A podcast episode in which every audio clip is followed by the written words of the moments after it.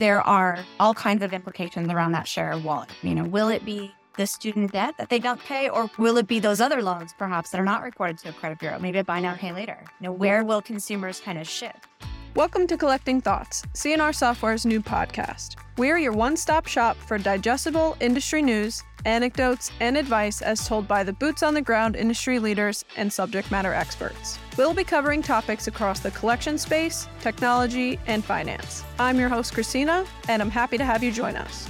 Today's guest is Carrie Coker Aivaliotis. She's a senior director at global data and analytics company LexisNexis Risk Solutions, where she is responsible for the strategic and tactical direction for the collections market. Carrie is an experienced leader with a 25 year track record in consumer data services, developing and expanding industry access, partnerships, and strategies. She has held previous leadership positions at Midland Credit Management, CoreLogic, and First American Credco, where she managed contractual and consumer data collaboration spanning collections and various other markets.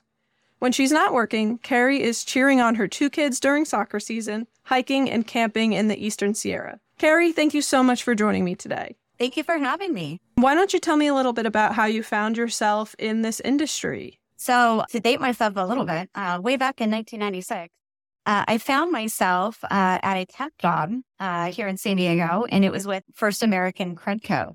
And at the time, First American had just acquired Credco. And Credco, if you're not familiar with them, their their big claim to fame at the time was a, a tri-bureau merged patent technology. And First American really had that view of what was coming down the pipe. So if we if we look back in time a little in 1996, right at the beginning of, of the big upward swing on the mortgage side, I found myself in love with consumer data. I really did. I was, uh, let's see, state myself, about 20 years old. I'd never seen a credit report in my life. The First American had a wonderful foundation that really started uh, with making sure that we understood that there was a consumer at the end of that credit report, at the end of that process, no matter what we were doing. We were helping to fulfill our clients who were working with consumers who were who were driving them to a mortgage process, right? So they were getting their home. And I think that foundation has really helped carry me through um, a lot of my my journey. So I was with um, Credco. It, it, was under the First American brand, and then First Advantage, and uh, later CoreLogic today, uh, where I, I, stayed with Credco all the way through for 17 years. And then I found myself uh, looking around, and in San Diego was Encore Capital and Midland Credit Management and uh, very happily kind of fell into collections, which I hadn't done before. I had been in the mortgage, automotive, direct to consumer, all under the data vendor role, data vendor manager role, uh, managing strategic data providers, understanding consumer data, and reflecting on that time as well. If we think about some of the things that occurred, FACTA was implemented, right? So many different uh, regulatory and adaptation occurred in the consumer data industry that by the time I ended up working with Midland, there were premises and regulatory items that had strengthened that access to consumer data. And so I found myself well equipped and, and happily able to to bring some of those strengths to to Midland, uh, and we really created a, a great uh, consumer data strategy there as well. So kind of fell into consumer data. Didn't wake up one day and say, "Hey, that's the career I want." We really fell in love with um, the premise of that foundation of working with consumers. At the end of the day, whether you're in mortgage origination, auto dealerships, all the way through the collection stage in the financial ecosystem, the consumer journey is the foundation.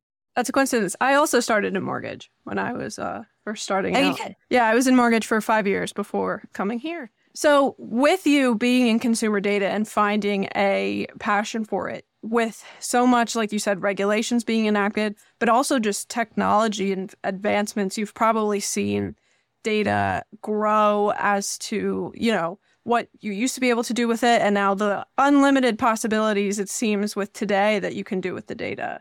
Yeah, that's a really good point. You know, as I reflect back, now that you're making me think back in time here, uh, when I started, it was a green screen and it was uh it was Shift F12, right? And and now we've got you know technology like Windows. Let's keep it there, Windows, and we've got a mouse, right? So much more easy uh, to do so much more uh, individually, right? But when we think about consumer data, consumer data has evolved incredibly.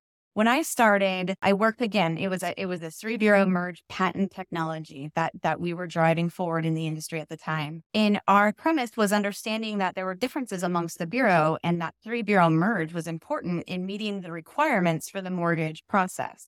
When I think back on that, though, today, given the regulations, given the changes in the nature of consumer data over time, we can no longer look at a credit report and say everything I need to know about the consumer is in that credit report. So there's been an, an, incredible shift in the availability of consumer data, but also the need for consumer data in the consumer data ecosystem, in the financial ecosystem. Over time, there's been data that's been removed from uh, traditional credit bureaus, for example, liens and judgments. We all remember NCAP that went in and, and it removed civil judgments uh, and techniques from the credit bureau reporting. Um, but there's been other things. Uh, medical debt is now significantly removed from credit bureau reports in today's time, when we think about the need for consumer data to support whether it's origination decisions or collection segmentation and prioritization, you're looking for consumer data to fulfill the need of understanding what is that consumer's financial status, right? How how are they made up today?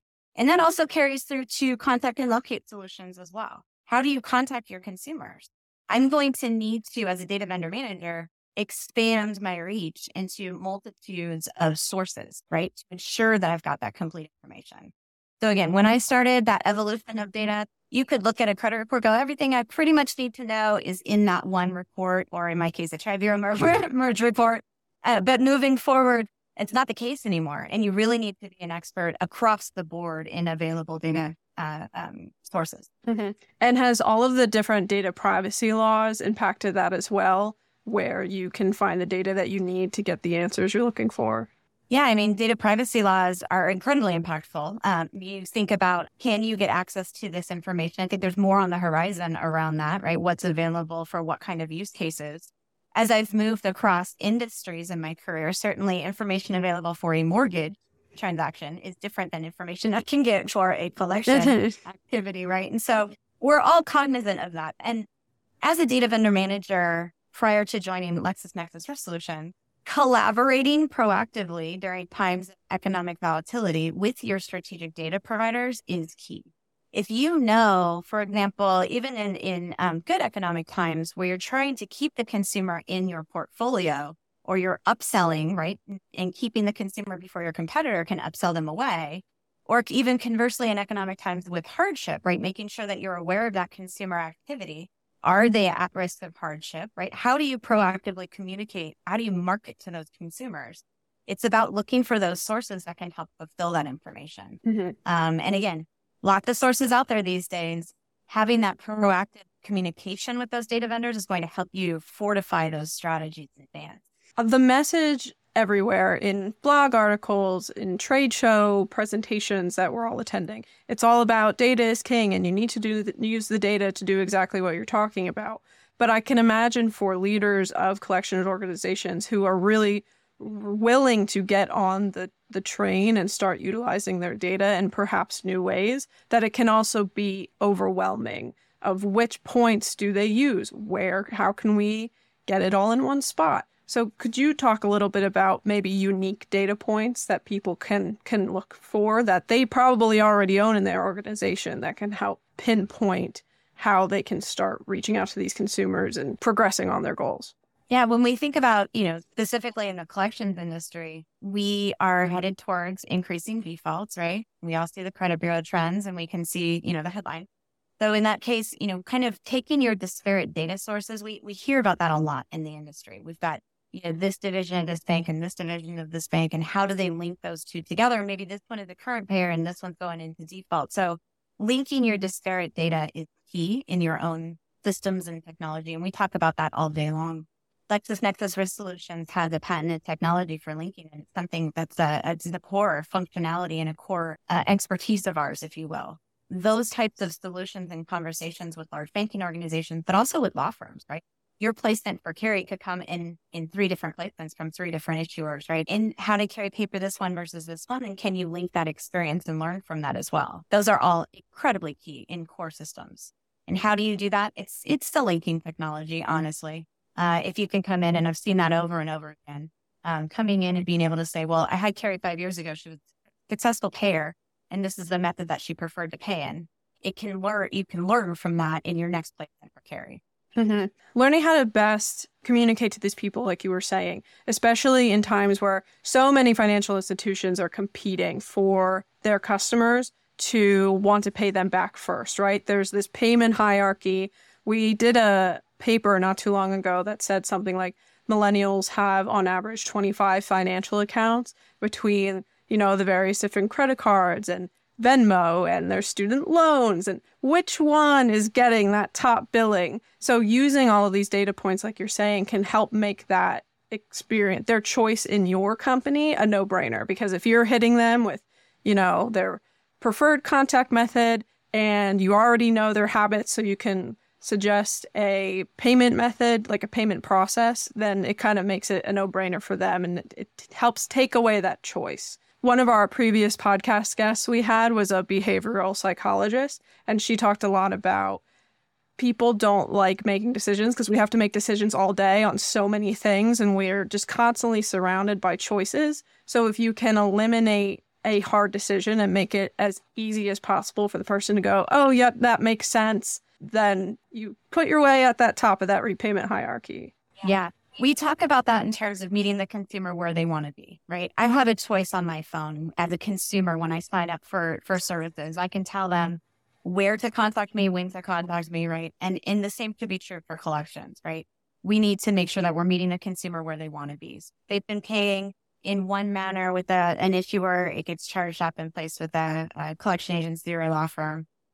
Passing that information on is going to make your law firm, law firm or your collection agency much more effective, right? Meeting them where they prefer to be, meet them in the capacity in the media, right? Whether it's texting, email, meet them in the same method that they want to be met.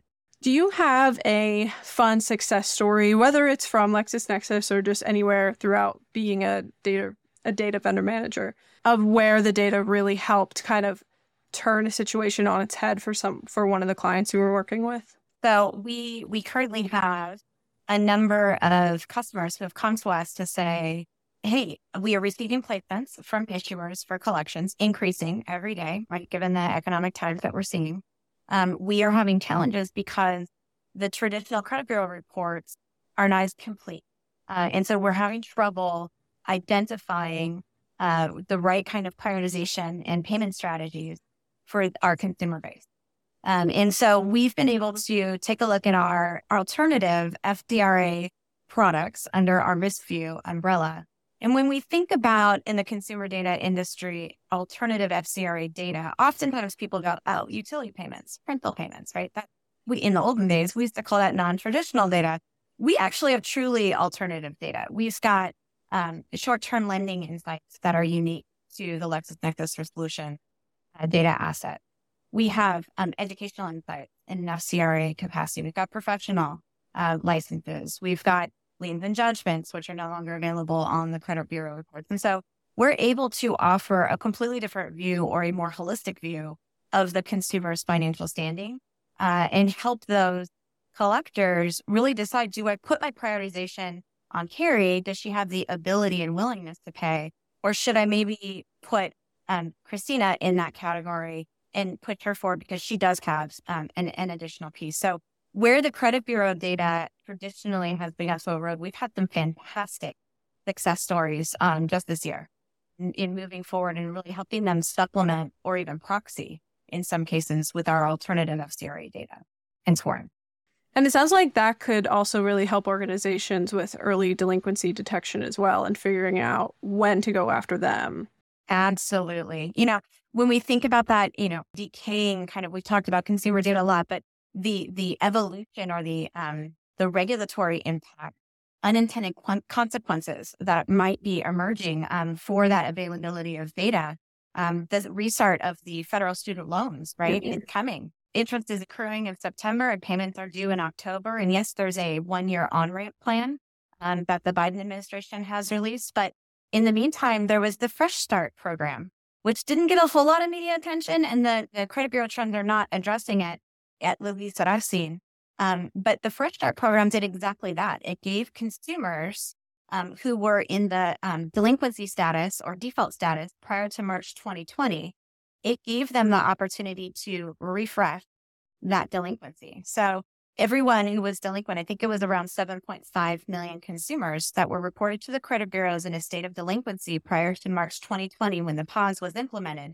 They've all been reset to current or deleted if the date of first delinquency was older than seven years.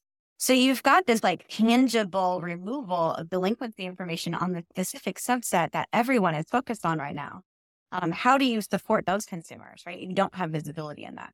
And so you, you need to be looking, and, and, and I encourage servicers and, and collection organizations to really be looking and fulfilling that broader image of that consumer's uh, financial standing. We do have some of that information. We've got educational insights, we've got professional licenses, and we're doing some studies now um, in that sector. Hopefully, we'll be able to come out with some very interesting insights uh, in the next several uh, weeks. Oh, that's exciting. A teaser. Yeah, a teaser. Teaser for you just speaking more, that's a really great point with the student loans. I mean, there's so many people. I have two younger siblings, right? And one of them's a senior, one of them graduated college right around the time the pause went in. So they haven't had to deal with student loan repayments. And I know they're like looking for their passwords so you would figure out what their payment is. So there's going to be a lot of people who are figuring out, you know, maybe it's a hundred, maybe it's a couple hundred, maybe it's more student loan repayments that they're going to have to do monthly. And then suddenly, you know, those other bills that they pay, whether they took out something that they needed, like maybe they needed to do a home repair or they needed something for their apartment or just any kind of bill, suddenly there's going to be that extra bill that's going to be taking up their savings. And that can cause a lot of consumer distress, right? Like this is where the whole customer centricity part that the collections industry is trying to move towards because we don't want to suddenly anger all of these consumers that are probably going to be relatively new to interacting with a collections department because it's going to be their first time perhaps going into a distress debt or maybe even going into the recovery portion of it because they've just been, you know, doing whatever they need to do because things happen. So, using all of this data to try to get ahead of it, whether it's detect early delinquency or just communicate to them in the ways that make them feel the most comfortable, um, can help eliminate leaving a negative taste in these consumers' mouths. Because as we know, I feel like Gen Z. That is exactly. Yeah. Gen Z and millennials, like very brand loyal. So as soon as they get a negative taste in their mouth for a brand, they're they're gonna they're gonna leave. They're gonna find someone else who who's nicer to them at that moment. I absolutely agree. And that's what we've seen. So early stage delinquency, again, meeting that consumer where they are. Communication strategies are so key. And in where they've been a current pair all this time and suddenly they maybe are 15 days late, 30 days late, what's happening with that consumer? Did they move? Did they change their number? Right? Are there proactive communication? Data hygiene on your existing uh, portfolios, making sure you've got the most current contact information. And then subsequently, you know, do you have a history with that consumer that you know that they like to be, mm, they'll respond better on text or, or email, right? What's their preference in that communication channel? And then you're right, that share of wallet, we're all waiting to see what's going to happen. I think that there is a, a study from one of the credit bureaus and another webinar coming out, I think next week from a different credit bureau. There are all kinds of implications around that share of wallet. You know, will it be the student debt that they don't pay, or will it be those other loans perhaps that are not reported to a credit bureau? Maybe a buy now, pay later. You know, where will consumers kind of shift? We saw all of those studies after the last Great Recession, where, where consumers paid you know, their card. They had to get to work, so they were more apt to pay their card. We're in a very remote environment now. Will we still see consumers opt to choose their car payment over other payments when they become financially stressed? In any case, proactive communication, making sure you've got those consumer outreach. If you're going to be modif- or offering um, things like loan modification programs or hardship programs, now is the time to make sure you've got the communication for your consumers down and you're ready to start communicating that should you need it, right? Should we see that kind of um, stress uh, become apparent in certain portfolios and you want to proactively start moving to that uh, direction? You share wallet, their, their experience, right, is going to be critical. And I agree. We've seen that particularly with the buy now, pay laters uh, in our conversations, very very keen early in the pandemic to make sure that their communication around um, late payment kept the consumer in brand, rehabilitated them, and cured them. I'm not sure that that's sustainable. It may be. Um, they might start, you know, adopting more of those late stage uh, legal uh, practices or, or even selling some of that debt off. Um, it'll be interesting to kind of watch those trends as we emerge in this next stage. Yeah, for sure. And going back to what you said about making sure you have their up to date information, I mean, I'm sure when someone onboarded with a company, you know, whether it was a car loan or any kind of big purchase, there's a really good chance that their information, specifically where they live, is completely different because a lot of people got to work from home. So they all moved all over the, the country or wherever. So finding updated information because maybe these people do prefer mail. I mean, if they prefer mail and you need to send them a letter and it, it doesn't go to their home, that is a knock on them because the consumer expects the company to know everything about them. Yeah, and it's not like collections is the first one on your list when you're moving to yes. right? Um, so, so making sure that your data providers have the the source, right, the right sources and the most active information, the most key. One of the questions that I used to ask um, my data providers was, if you're going to be providing me phone number scrubs, right, and, and address monitoring, who are your sources? The extent that they can share, are those sources fresh? You know, are they, are you getting them in a quarterly basis, in a weekly basis? How often are you getting those notifications for changes so that I can be assured that I am getting the most fresh and the most recent information, right? Um, those questions from data vendor managers across the board, those should be front of mind, right? Top of mind challenging your data providers to make sure they're giving you the most um, complete and accurate, up to date quality information they can. Yeah. Carrie, it's been so great speaking with you today. This has been extremely informative. Um, if is there anything that you would like to share before we signed off? Well, thank you for having me. First of all, I can talk about consumer data literally all day long. Um, I think that you know, going forward, some of the biggest premises in this time of economic volatility is proactive communication with your data providers challenge them to make sure that they're giving you the most complete holistic information they can around the consumer. Uh, and then and then strategizing with them. If you see something coming up on the horizon, the sooner you can inform them of those challenges, the better they can work with you. So uh, again, thanks for having us. Super excited to to be here today. Of course, thank you so much for joining us on Collecting Thoughts. Really appreciate it.